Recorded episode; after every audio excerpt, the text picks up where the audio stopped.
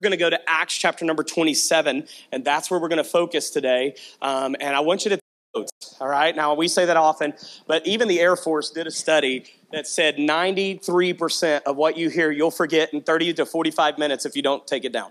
And I don't know, the older I get, the more it seems to be that I forget things, right? Anybody else say yes to that?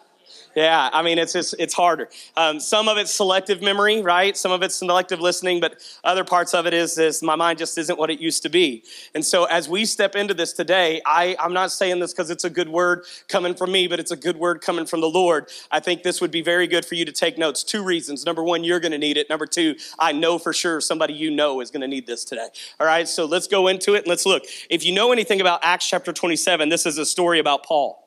And this is Paul on a ship, and they're trying to get to Rome, um, and they are having a battle to get there. If you read the first eight verses of this passage of Scripture, you'll find that in those eight verses, that Paul many times is talking about how the trip is going slow, the trip is not going good, everything's kind of falling apart. They're fighting battle of winds everywhere they go we're going to pick up in verse number nine, and, and I'm going to give you a hefty amount of notes today, and I'm going to try to do it in a timely manner. So grab them. If you cannot grab them all, I will email you my notes. Just get with me after service, okay? You got that? Everybody got it? Say, got it.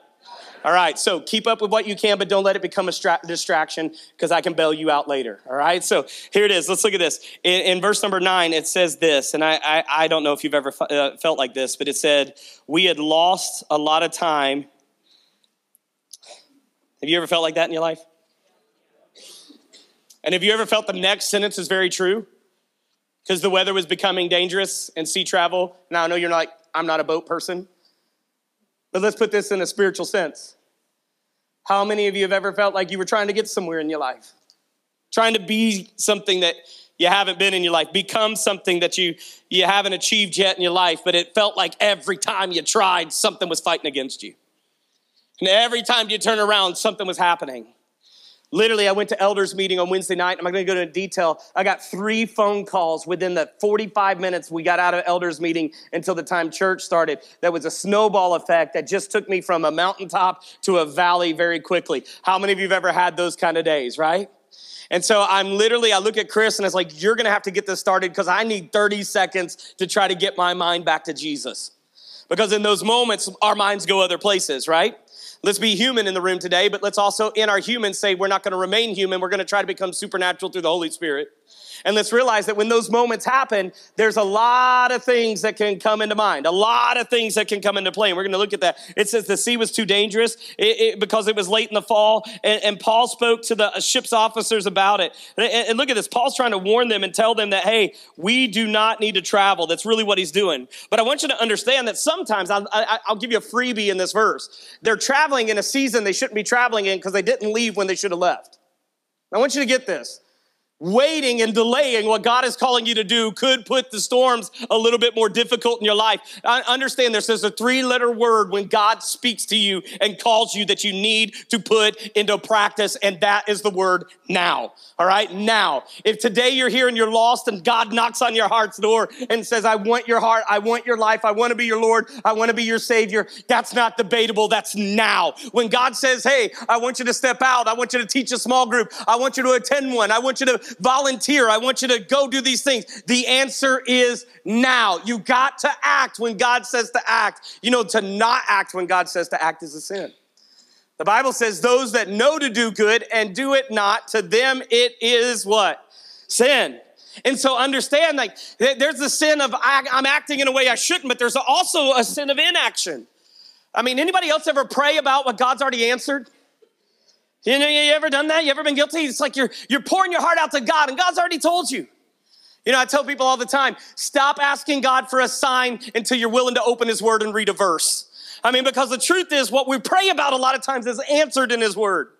And we're sitting there, we're saying, God, show me what I need to do. Show me who I need to be. Do I need to take this? Do I not? Do I need to jump? Do I not? Do I follow through or do I back out? Is this you or is it not? I literally was standing with some clients the other day who say, Yeah, we, we really need to pray and we, we really need to seek. And I was like, You know what I love about prayer is that I can pray through the process, that God will use the process to say yes or no. And you say, Well, what I want to offer, and this is what they said, is way too low. Then use that as a prayer fleece. I remember when my wife and I bought our first house, we prayed about a specific number of what we were going to pay for that house, and we were not going to go, even though approved, a, a, a, dime above it. Now, can I tell you how hard that is? Because at some point you're like, ooh, this is super spiritual. Yes, this is to be good. And we're to get a yes because we're following God. And we offered on that house, and guess what they said? No. Matter of fact, we got $3,500 away. Now, if you've ever been in business, $3,500 away is not that much when it comes to making big purchase and decision. So much so that my realtor at the time called me and said, You're really gonna lose this deal over 3,500. And I went to Jordan and I said, Are we sure that that's what God said? And, and I'll never forget her response it either is or it isn't. He either is or he isn't. It's either what he said or he didn't say it at all. If we, eh, eh, matter of fact, I've heard somebody say this and I think you need to write it down. What God shows you in the light, don't forget in the dark. It's the same truth in the hard times as it is in the easy. It's easy to say, okay, God, here's my number. It's hard that your number doesn't match up with what somebody else's number is. And I remember we loaded the car and we went to Illinois, heartbroken, driving up there because every house we wanted got sold. And here we are with another one that we want that were $3,500 off, and they're saying no. And I remember going to sleep that night mad at God for answering my prayer. Anybody else ever done that? You know, like God, you know, you're supposed to be for me. And the truth is, we're created for Him. And all of a sudden, the next day, I get a phone call from the agent, and, and, and she said, I don't know what's going on, but she said the lady called us this morning and said last night God would not let her sleep because she had messed up and is willing to take your price. You know, here's two things that happen in that moment. Number one, you know it's God. You know, when, when things get hard and bills get hard to pay and things come up against you, face a mountain, you can remember the moment that God said yes. When things at Grace Community Church get hard, I remember the moment that on one day God answered three fleeces and made it possible for this to happen. You have got to have a faith that believes in God, yes, but you got to have a faith that stays fervent and stays foundational on the things that God has said. Now, I'm not saying you might not be in a real estate deal right now. You might not be in these other things. That's not what we're talking about. What we're talking about is what is it that you're praying and asking God to answer that number one, you need to stick to the answer, or number two, He's already answered. You're just trying to change His mind. I found this to be true. Most people don't want counseling, they want an agreement partner. And so when they're going through something in their life, they'll go to this person, that person, this person, that person, till they get somebody that agrees with them. And then when they get the person that agrees with them, that's the person they take advice from. And that is a bad idea. The truth is this if God is speaking in your life and God is talking in your life, you need to respond now. And that's what Paul went. He said, Hey, this is the wrong season for us to be on this, on this cruise. This is the wrong season for us to be on this, this water. It's not going to work out good. I want you to write this down. Uh, there, there's something we see here in the next few verses that teach us a lot about why we make bad decisions sometimes. Who in here would admit that you've made a bad decision at some point? All right, good deal. Don't look at somebody. All right? He's the bad decision. No, don't do that. All right, now here's the thing. Understand, we make bad decisions. There's there's three reasons sometimes why, and we find it right here. Uh, number one is, and we find this in verse number nine and verse number ten. Um, Paul spoke at the, to the ship's officers about it. He's telling them it's not good to go. In verse number ten, men, he said, I believe there is trouble ahead if we go on. Shipwreck, loss of cargo, and danger to our lives as well. Hey, can I tell you this? Galatians 5 is not a suggestion. Ephesians is not a suggestion. Colossians, these lists that God gives us that say don't get involved in these things are not suggestions. They're literally God's warning, like Paul saying, you're going to shipwreck if you get involved in these things in your life. Sexual sin, impure, impure thoughts, uh, getting involved in wild and careless parties, d- drunkenness, and all these things, bad behavior. Are you with me? It's, it's like gossip, uh, dissension, division. Stay away from these things. Why? Because there's shipwreck, loss of cargo. There's things that are going to happen. Your life will fall apart. You'll You'll lose what you've worked hard for, and things will not work out. Understand this. Sometimes in our lives, we go to church, and God will put a sermon on a stage that is simply a warning to not go forward with the way you want to act right now, to not go forward with the things that you want to do right now. Because you might wreck the ship, because this is not a good season for you to be on the move. Now, look at this. Here's one of the reasons we find it in the very next verse. One of the reasons why we make bad decisions is we get bad advice. But the officers in charge of the prisoners listened more to the ship's captain and the owner than to Paul. How many of you have ever gotten bad advice and suffered the consequences of it? Right? Like, um, it, it just doesn't feel good, does it? You, you want to make bad decisions, get bad. And I, I'm going to put a, I got a slash in my notes here, and I wrote the word ungodly to get advice, and I, will tell you this right now, you might call this extremism, but life is too fragile and too short for us to waste our time. I do not have major advisors in my life that are not believers. The believers that I know are walking with God are the people that I lean on the most for major advice. God sent his son to the earth. His son went and found 12 businessmen, changed their mind about business, switched them into a mindset of godliness in their business, and then used those 12 businessmen to radically change the world. The one that wouldn't change their mind about how they operated ended up committing suicide, but the other 11 ended up going out and radically changing the world for God. God does not necessarily need me to go have tons of pastors on my dialogue. He needs needs me to look around and say, okay, you're in this field of work, you're in this business, you're a teacher, you're a, a, a business person, you're a financial advisor, you're somebody that does this, you love the Lord, you're following the Lord, help me. Hey, number one thing, you will not get advice that leads you to God from a world that doesn't know Him. So, you want to know how we make bad decisions and get shipwrecked? We get bad advice. All right, number two, look at this. We'll find this one in verse number 12. In verse number 12, it says, And since Fair Havens was exposed harbor, a, a poor place to spend the winter, right? Circle these next few words. Most of the crew wanted to go to Phoenix. All right, now here it is. A number two way that you mess up your life is when you go with the majority.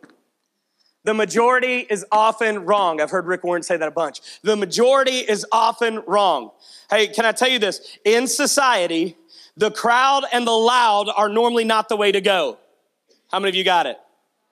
All right, so we went to a concert uh, with my brother in law and sister in law this past week. And um, in that concert, once it got over, we were walking up Thompson-Boling trying to get out, but our seats were right by what they call the merchandise table. And so as soon as this concert got out, everybody went towards the merchandise cable. I've never been in a situation like this in my life to where I'm literally standing in a crowd to where every part of my body, upper body, is being touched by another person. Literally. And you could not move. There was no movement. And then all of a sudden, people started pushing. And, and, next thing you know, my wife looks at me and says, I cannot do this. This is too claustrophobic. And the only thing I knew to do was get back in the arena. If I can just get back to the arena, because everybody else is coming to this. Now, hear, hear this a, a real life situation. Everybody thought it was a good idea to exit that way, and nobody could exit. The crowd was wrong. I, I looked at them and I said, We're going back in the arena. I grabbed Jordan and we just got there. And when we got there, my brother in law looked at me and said, Good call. You know why? Nobody was in the arena. How many of you have ever been to Thompson-Boling? All right. So we needed to get from section 116 all the way to section 100, which is on the other side. If we'd have walked with the crowd, we'd have got stuck in a claustrophobic cluster that we would not have been able to get out of. But going where the crowd wasn't opened up a clear path for us to be able to get out in less than 30 seconds. All right, here's the logic. The world is on a broad path and that leads to destruction. But there's a narrow path, the Bible says, that leads to everlasting life, and few travel it. I, I, I, don't know about you, but we can say, well, this is what everybody else is doing and wind up in a traffic jam the rest of our lives. Wind up robotic and looking like everybody else. Or we can say, let's find the path that nobody else is taking and let's let us lead us to the place that nobody else can get. Dave, uh, uh, what is it? Dave Ramsey used to say, if you will live the way that nobody else is willing to live today, one day you'll be able to live a way that nobody is able to live because of the choices you made today. I'm going to tell you this right now. When we are in ships that are sailing on rough waters, when our life is difficult, number one, hey, be very careful where you're getting advice from. And number two, do not trust the crowd. How many of you got it? Say, got it. Right now, we're living in a world that, that you've got to be very clear on what you're trusting because there's a lot of loud right now, isn't there? I mean, there's a, a, lot of pro Israel, anti Israel, pro Palestine, anti Palestine. And what we need to be is pro the word of God, supporting God's people and understanding what God wants us to do. And, and, and hopefully, God willing, we'll dissect this a little bit further in the weeks to come to make it easier and clearer to see for our church the positions we need to take in the last days. All right, so we'll get there. But understand this we are not going to be popular with the crowd. Today, I could come in here, and I actually had somebody say this recently, and they said we, we, they had left Grace and they're, they're back at Grace, and they said, well, where we were going turned into nothing more than a celebration. It was always celebrate and never meet. And I'm not even going to say where. They said the difference here is we, we get to learn and go deeper into things. And I thought, okay, God, help us to stay that way because the church, if we're not careful, Matthew 24 says that even believers are going to be deceived. And Jesus speaking of the end time says that some of the false prophets are going to come from the house of God.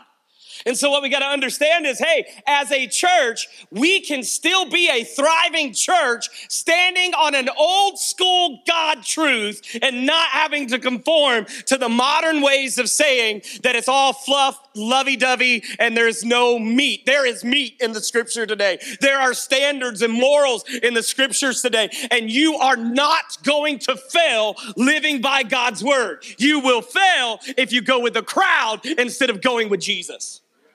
The same crowd saying, Hosanna in the highest. Here he is, King of Kings. Crucified him less than a week later. I don't want to be a crowd that can change my mind about God. I want to be a crowd who has a foundation built on God that says certain things are not debatable. Even in storms, we'll stay consistent. But the crowd will get you up.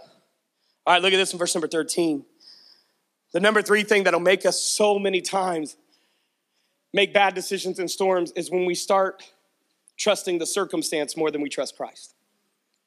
When we start seeing what's going on around us, look at verse 13. It says this, and um, when the light wind began blowing from the south, the sailors thought they could make it.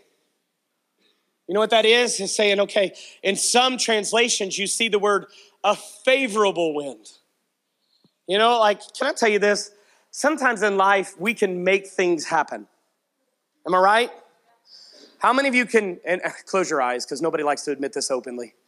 How many of you can manipulate the situation to work out for your good? Raise your hand. All right. How many of you can, but you don't want to admit it? No, I'm just kidding. That's getting you to raise your hand. Look at me. Um, I, I, will say this at the heart of addiction and the heart of sin is manipulation. Um, it, it, it's being able to twist things. Satan did it beautifully. Did God say you were going to die? You're not going to die. You're going to be like God. You're going to know good and evil. Did he lie? No. Did they immediately die? No. But did they immediately know good and evil? Yes. Were they like God? Yes. But they were a way they didn't want to be. As matter of fact, eh, let's put it this way. Sometimes it's good to trust God with things that you don't understand and try instead of trying to figure them out. Because there are some things I'm glad only God knows because I would probably lose my mind if I knew. Can we give examples? You would lose your mind if you knew God's plan for the rest of your life because it's bigger than you ever thought you could be. And it's going to take you places you never thought you could go. Aren't you glad that God knows and doesn't show you the whole story? All right, well, how about this one? How many of us would lose our mind if we knew how many demons would try to destroy our lives today? If we literally could see the spiritual warfare against our lives in this very moment as we're driving down the road, if we could just see what the enemy's trying to do to take you out. I firmly believe that multiple times a day, Satan wants you dead. But you're alive and breathing today because there's a mercy and a grace of God, a protection. He gives his angels charge over you today. And I am thankful today there's certain wars I cannot see. But just because I cannot see it doesn't mean I don't need to be aware of it. It's there. You got it?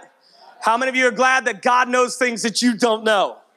Yeah, but sometimes we're like, okay, well, we shouldn't sell, but the wind's blowing good today. I'm feeling pretty good today. You know, I, I don't know about you, and this probably isn't the manliest moment of my life, but I don't have many of those anyway. Let's go. Do you ever get in the moment that you just want to go shopping? All right, uh, no, no, no. Joseph, stay with me. Joseph, you ever just want to go to Home Depot and buy a tool? That makes me better, right? All right, you're just like, you know, I don't use the tools I have. They're organized in my tool chest. Yeah, you didn't open them. If somebody came over and wanted to borrow a tool, I could look really cool because I have some tools. But the thing is, is every now and then I'll be walking through a store and not needing anything, want to buy something. Come on, I'm not the only one. You know what happened? You're feeling pretty good that day. Somebody's told you you might get a bonus. There's a job opening up that you might get a promotion. And you start living as if you're already there. Anybody ever done this? Only to find that you take it and then you don't get the promotion, the bonus doesn't come through, or it does come through, but the air conditioner went out at your house in the process. How many of you have ever noticed that God gives you bonuses because He knows what's coming? And a lot of times we start living off of bonuses as if God is trying to elevate us and God is actually giving you protection. He's putting oil in the barrel before you need it. And if we're not careful, we'll spend it away and will not be able to survive what we're going through. You understand this today? I think sometimes when we start trusting the feelings and emotions, when we start trusting what's going on around us, we can either act in panic or we can either act in a faithless way. You say, well, panic is faithless, and I get that. But panic could be I'm scared and I start making decisions from pressure instead of purpose. All right, can we write that down? If you're making decisions right now because you feel pressured into them, those are impulsive and they might not work out. Purpose means I do everything, and we say this at our church all the time. You might want to write it down as well. Everything we do is on purpose for a purpose. On purpose for a purpose. Don't make a decision just because it sounds like a good decision. Does it fulfill the vision that God has given you in your life? If you understand this concept, it will change your life. The wind may seem favorable, uh, favorable right now, but in the very next verse, it can change. How many of you have ever had a mood change from 8 a.m. to 11 a.m.? Right? Yeah.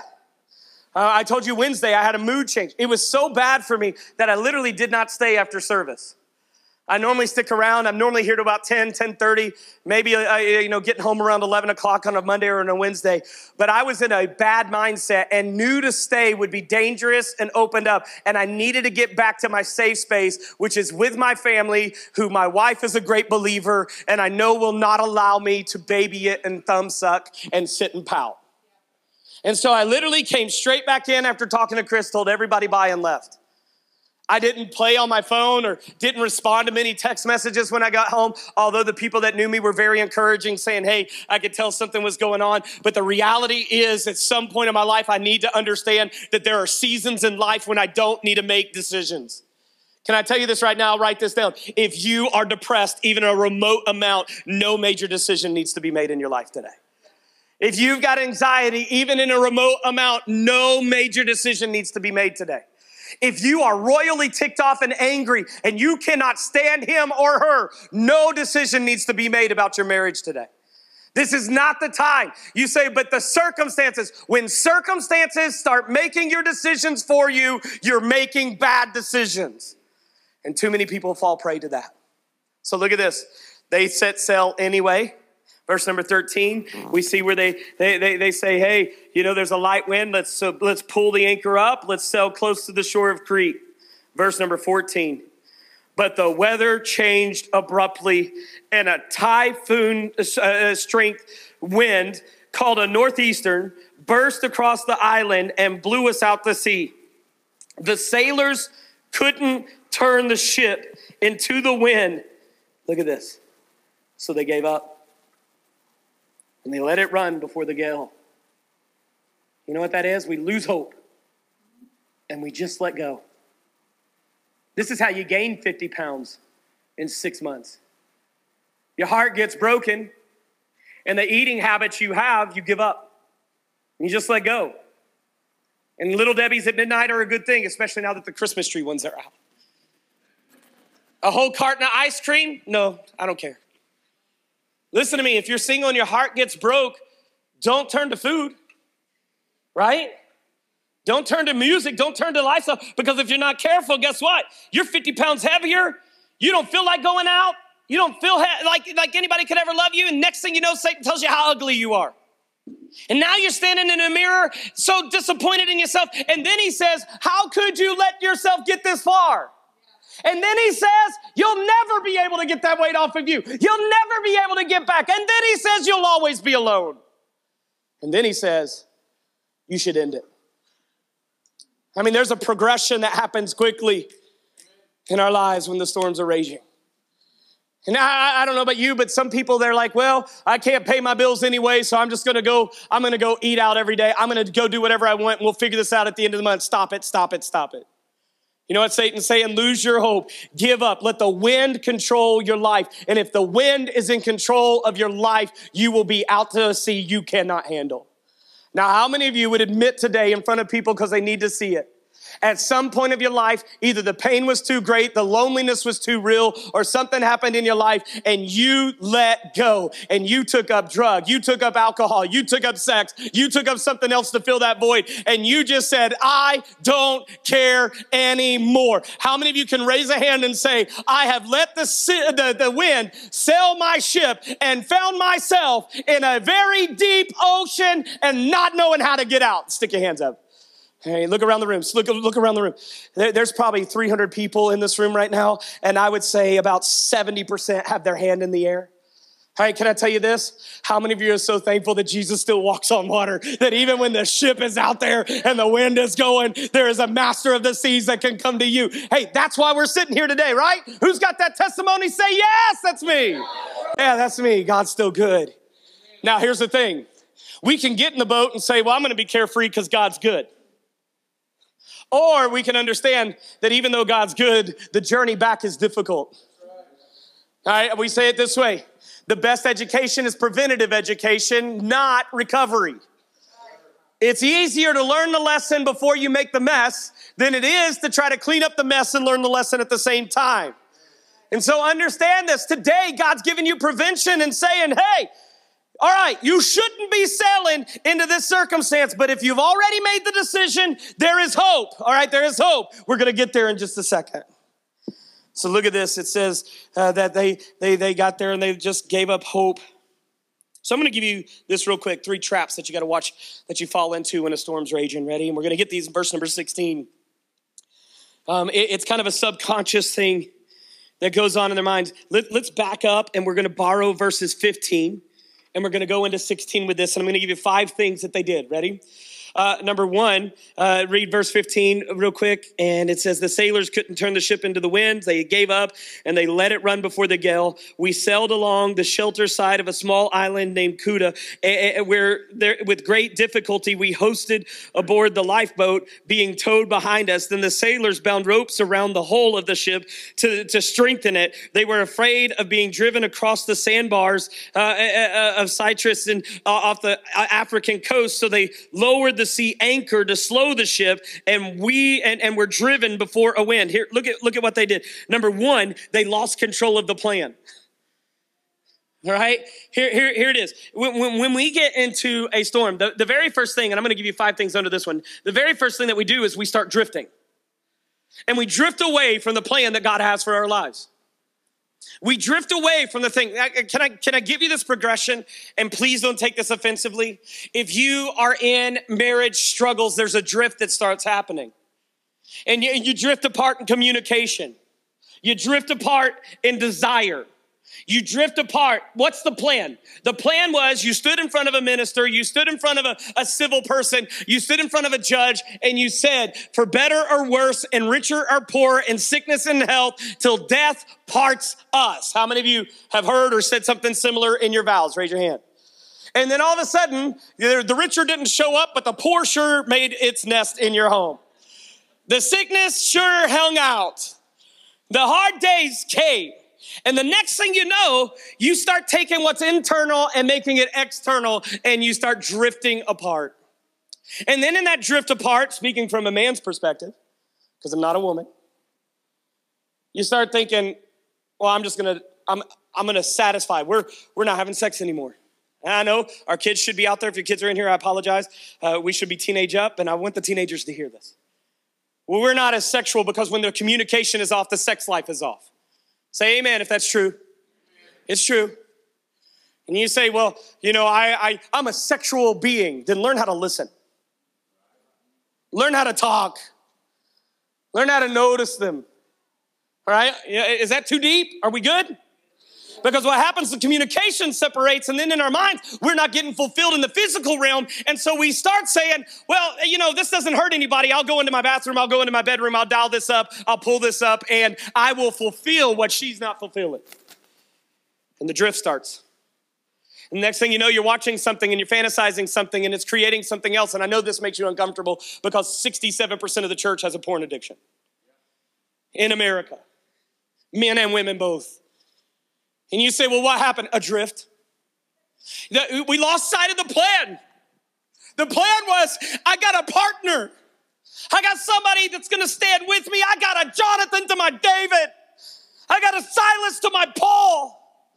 I got a Peter to my Jesus. I've got somebody that's going to stand with me and get me through this. That's the vow is, hey, for better or worse, we've got this together. But the drift happened. Or maybe in the job, you got your dream job and hard days came.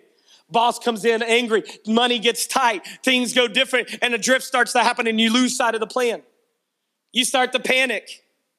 Hey, I'm telling you this right now. I believe too many Christians are drifting or coasting. And anytime you're drifting or you're coasting, you're going downhill or you're getting sucked out to deep waters and you're not going to be able to make it alone. We've got to notice the drift. Subconsciously, things start happening in our mind. I want to say this and I want to scream it from the top of the world into your heart. May this sink into your mind. When the storm is raging, do not lose sight of the goal. Keep your eyes on where you started and where you wanted to go. I want to die married to my wife, but drift has happened in our marriage. And thank God you can recover. Are you with me? So understand this. We lose control of the plan and we get too tired to try. I mean, they, they labored. Isn't that what verse number 15 did? I mean, they, they tried hard. They, they couldn't turn the ship anymore. I mean, hey, I'm too tired to try, so guess what I do? Number three, I give up. And when I give up, number four happens pressure driven instead of purpose driven.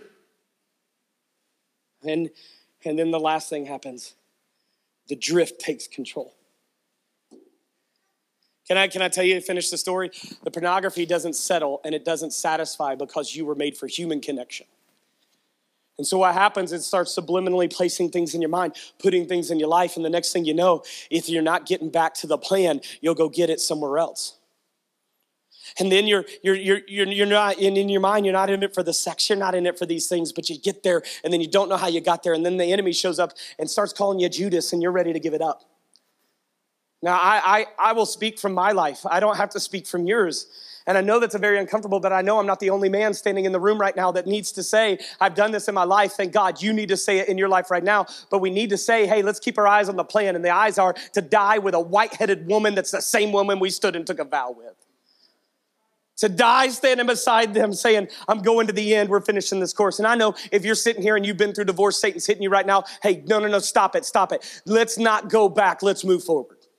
And from where you are, it's saying, hey, I'm not gonna drift through life. How many of you are so tired of getting up every day and feeling like life's out of control? How many of you are tired of feeling like you're not the parent you wanna be, you're not the spouse you wanna be, you're not the employee you wanna be, you're not reaching the career hopes and dreams that you had, you're not fulfilling the purpose? Hey, I'm gonna tell you this right now stop selling in waters you shouldn't be in, but if you're drifting right now, get back to Jesus and do exactly what he says.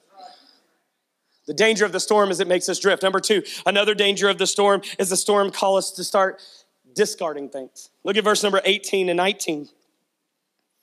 Y'all still with me? Say yes. The next day, as the gale force winds continued to battle the ship, the crew began to throw the cargo overboard. The following day, they even took the ship's gear and threw it overboard.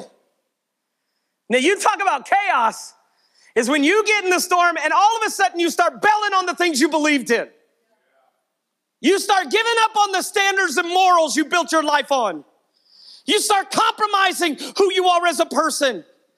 God help us as believers that when the storm is raging, we keep the ship together. And what God has given us, we hang on to. How many of you have ever thrown something overboard that was very valuable to you? Lost something that mattered? Because everything around you was crazy. Anybody else when you were young and pawn shops were a thing ever pawned something you should never should have? All right. Now uh, I, I will say this: I used to go in, and my DVD collection was built off of pawn shops, where everybody would they would get rid of their DVD. How many of you have ever done this? You go in there and you can get ten for a dollar. You go to Walmart and they're like they were like $14.99 to $19.99. You can go in there and off of people's mistakes, you can profit. How many of you have ever bought a tool or a gun or something from a pawn shop? Slip your hand up in the air. They're, they're going out of business now because we got Facebook Marketplace and all these other things. I get that. But in there, what happens is people get in circumstances of life and they'll take heirlooms. They'll take a grandpa's gun. They'll, they'll, how many of you have seen some things in pawn shops? You're like, why? Well, wedding rings. And they'll put it up thinking, I will get this back one day. They throw things that are valuable to them overboard. I'm to say this right now, and I want you to get it. Some of us are so desperate for our careers, we're throwing our family overboard to keep a career. And some of us are so desperate for our faith that we're throwing our family overboard to be at the church every moment we can. And that's kind of like, well, wait, wait a minute. Don't you want us here? Absolutely. But not at the cost of being a godly husband and wife, mom or dad. Does that make sense? Now, don't go to the extreme because some of you will be like, well, I'll never have to go to church again. I'm just going to be a good parent. A good parent takes their people to church. All right, you got that? But they don't let church become their faith. Church becomes a branch of their faith, but not the root. The root is in the devotion in the personal life, the devotion in the, the conversations, prayers with your children, the conversations that happen in your home. But I, I, I see this happen too many times that, that we're trying to save our image so we will sacrifice our friends. Hey, I'm going to tell you, can I warn you right now? Satan puts you in a storm or allows the storm to get overwhelming because he wants you to give up everything God has blessed you with.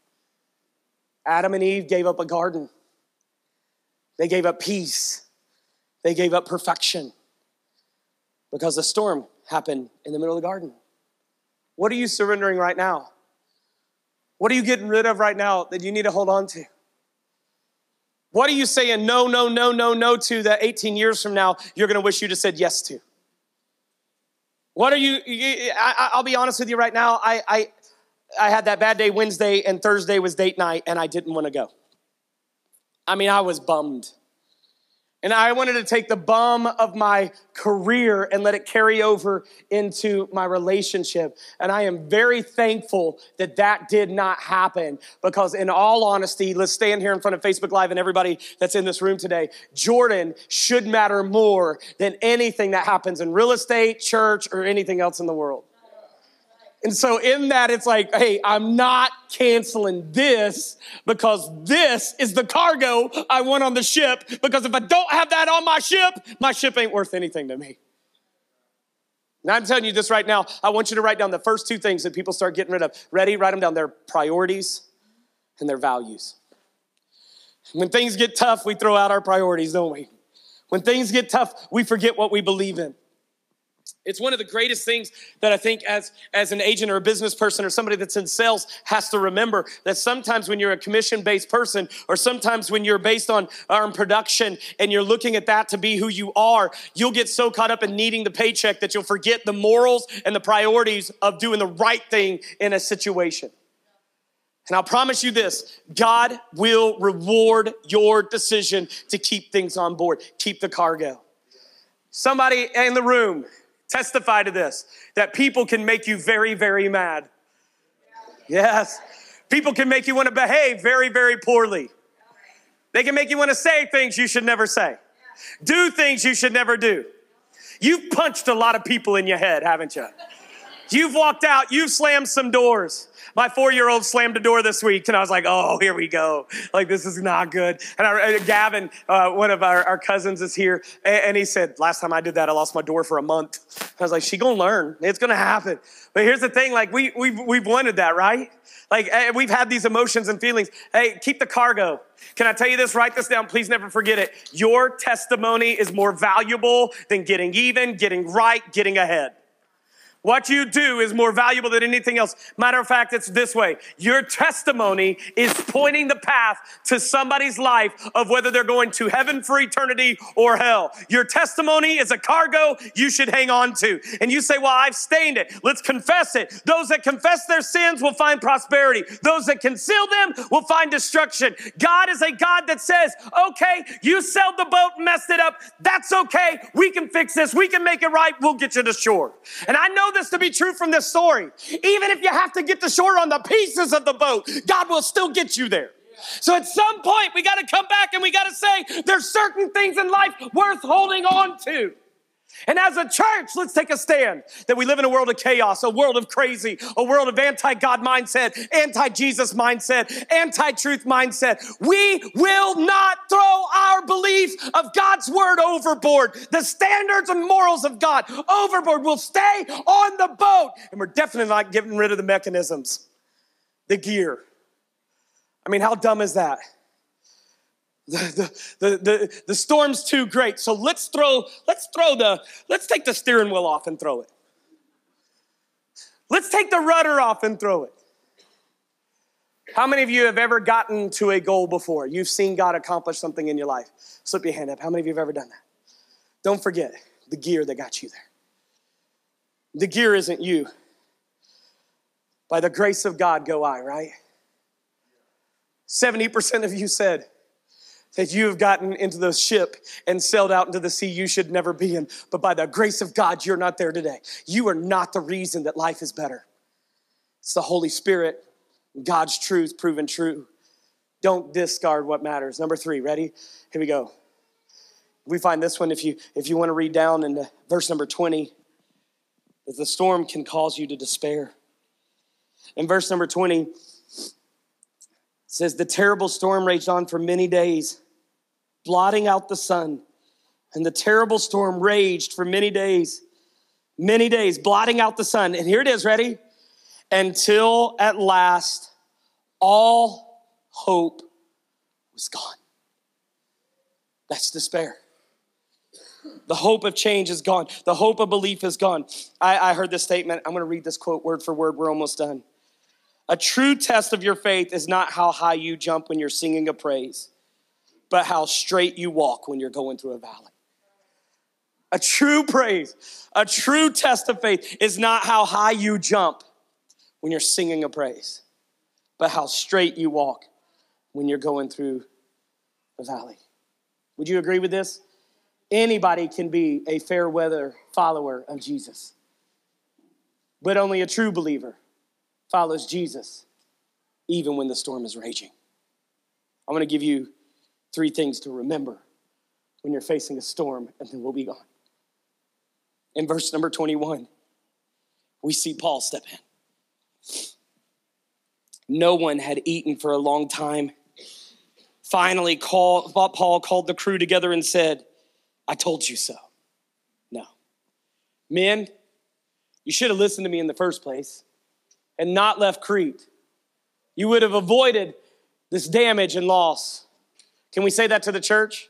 It's not an I told you so, but learn from this.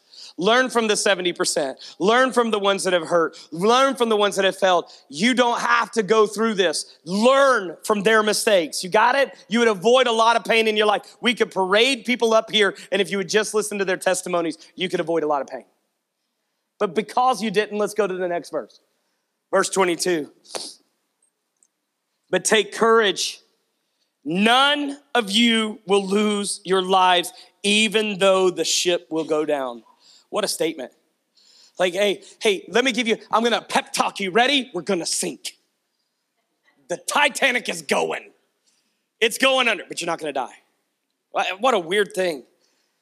You know, matter of fact, in a couple weeks, if God allows us, we'll be in Matthew 24. I never do this because I know Satan's going to fight it now that I put it out there. But, but Matthew 24, we're going to hear where Jesus, out of his own mouth, says, Hey, you're going to see wars and rumors of wars, famines, and these things, and this is just the beginning.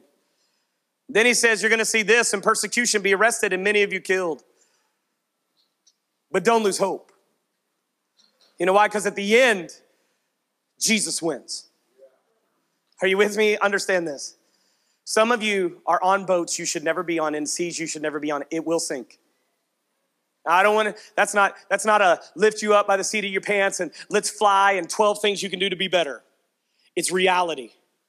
God will always sink the boat that will destroy you, but he'll spare you. It might not be easy to get back to the shore. It might not be easy to get back on your feet. It might not be easy to recover. That boat needs to sink.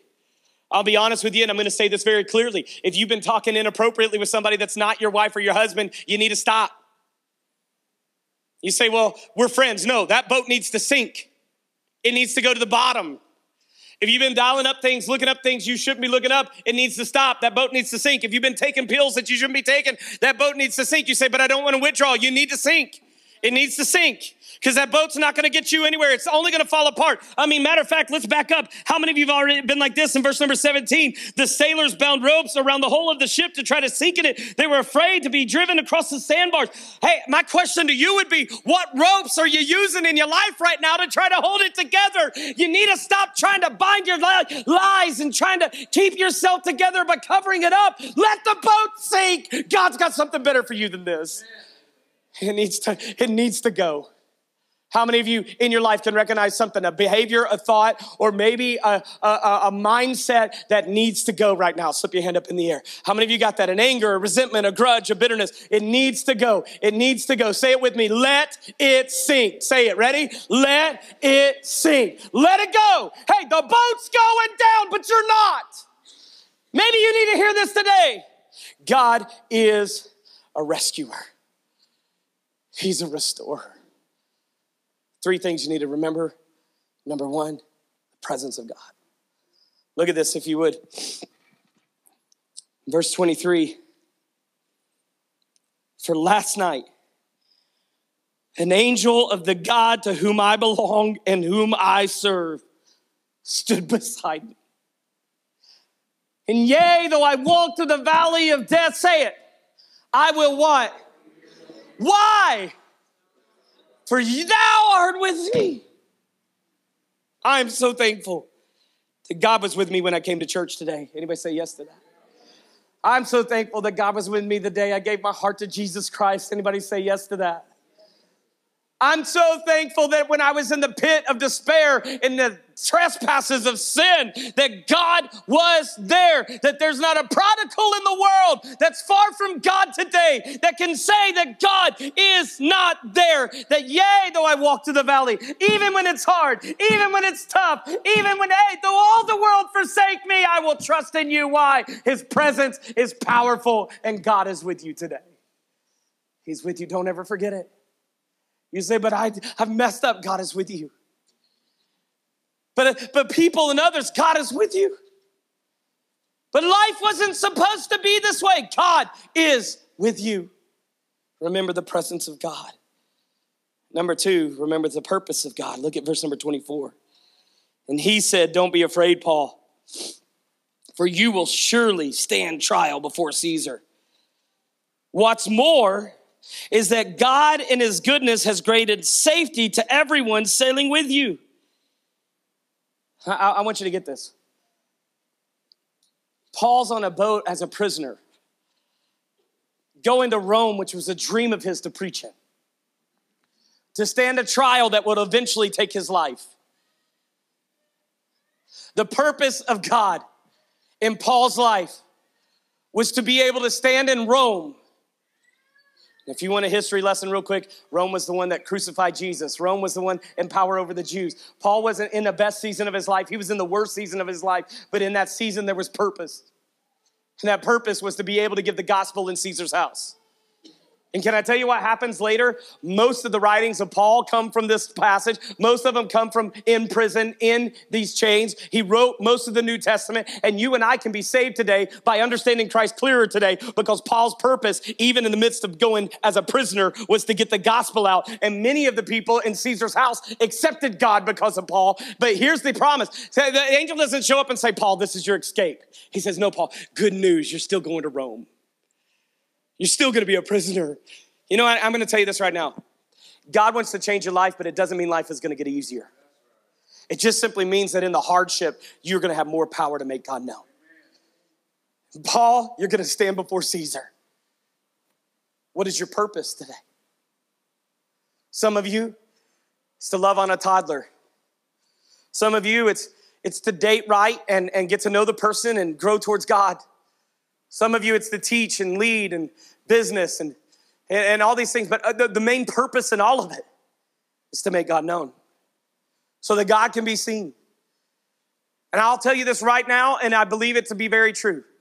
People are more willing to listen to somebody in their hardship rather than listening to somebody who has no hardship. And the greatest stage you will ever stand on will not be the platform at the end of your struggle, but right in the middle of it.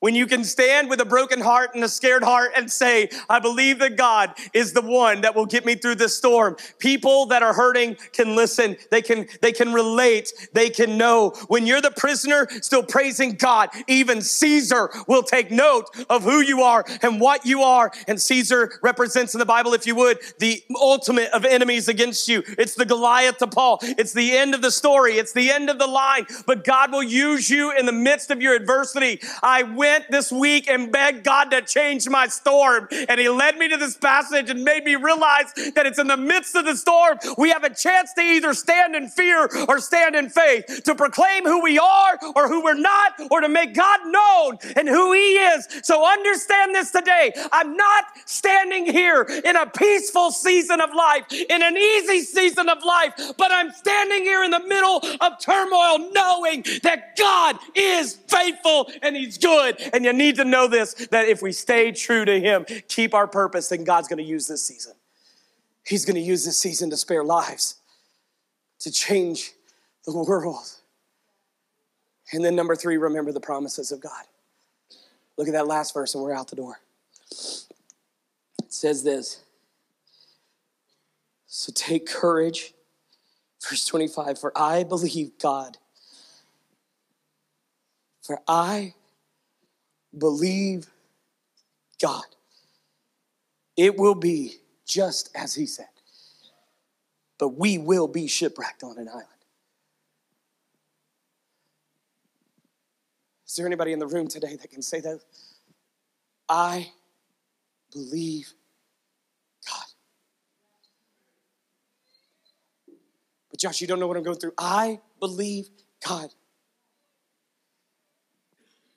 If Noah can build a boat in an area that's never seen rain, if a virgin can give birth to the Son of God, if God can dry up for three years rain at the prayer of a prophet, if God can take a 99 year old man and woman and create a generation of Jews, if God can part a Red Sea and deliver millions from captivity in Egypt, if God can do those things, that even if it seems impossible with men, with God, all things are possible. I believe God. And at some point, you got to stop listening to the enemy's lies in your head. At some point, you got to stop cowering to the plan. Don't drift.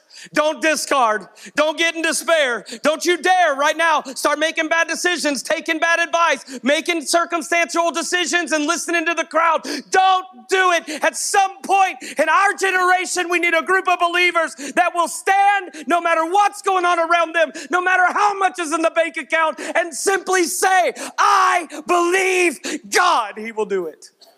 He will do it.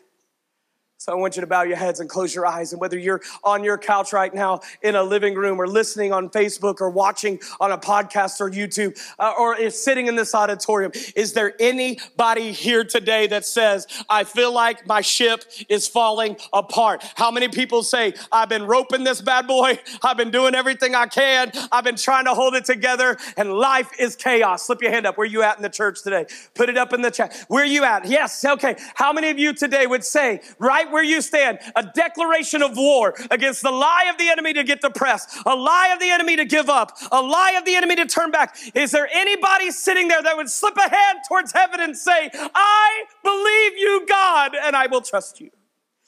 Right here in my season, right here in my storm. What about it? Is there anybody here today that can slip a hand up and say, I am a child of God? Proud to be. Slip that hand up in the air proud to be. I always say this when you get that opportunity, say thank you, because if you're like me, I don't say thank you enough for that. So thank you, God. Is there anybody here today say, I'm not a child of God, but where I sit and where I stand right now, I believe He's the Lord. I believe His Son died for me. I believe He rose again. I believe He wants my heart. I give Him my heart. Is there anybody in the place today that would say, Today's the day I will give my heart to Jesus Christ? I will believe God for my salvation. I will make Him Lord. Would you slip a hand up? Is there anybody like that anywhere in the auditorium? I'm going to take a moment and look because we're going to get real. All right, how many of you today say the world scares you? What's going on in society and on the news scares you? Any parents say it's scary to have kids in this generation? All right? How many of us today would take a stand and say, We will be a church that believes in God? We will trust Him. That even if America shipwrecks, we're going to believe God. Even if, even if things go down the tube, economies and all this, we're not going to make recession based decisions. We're going to trust God, believe His word. And we're going to see God do some amazing things. Now, if God allows us to, we'll finish this story. This isn't the end. This story gets even better. I mean, there are snakes in this story. There are, there's venom in this story. I mean, if you're the action person in the room, this is it. But I want you to look at me. I want you to stand as you do it.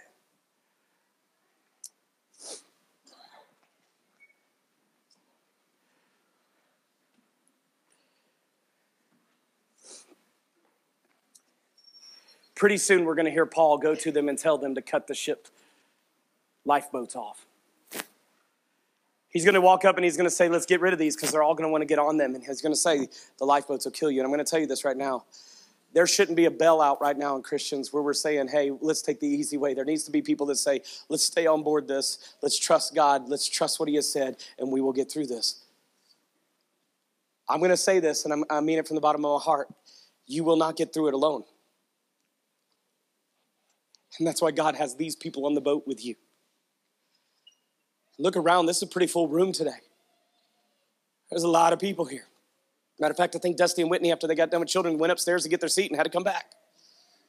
There's a lot of, look around the room. You're not alone. I like how Paul said, the ship's going to go down, but none of you. I pray that that's the way we start seeing each other. As you, your life may fall apart. You might not be able to keep your house. You might not be able to go through. You might lose something in this season, but not you. You're not going to lose you. We're going to be with you. We're going to stay with you. We're going to stay together. We're going to, all people stay on board. We're going to ride God to the end and we're going to get to the shore.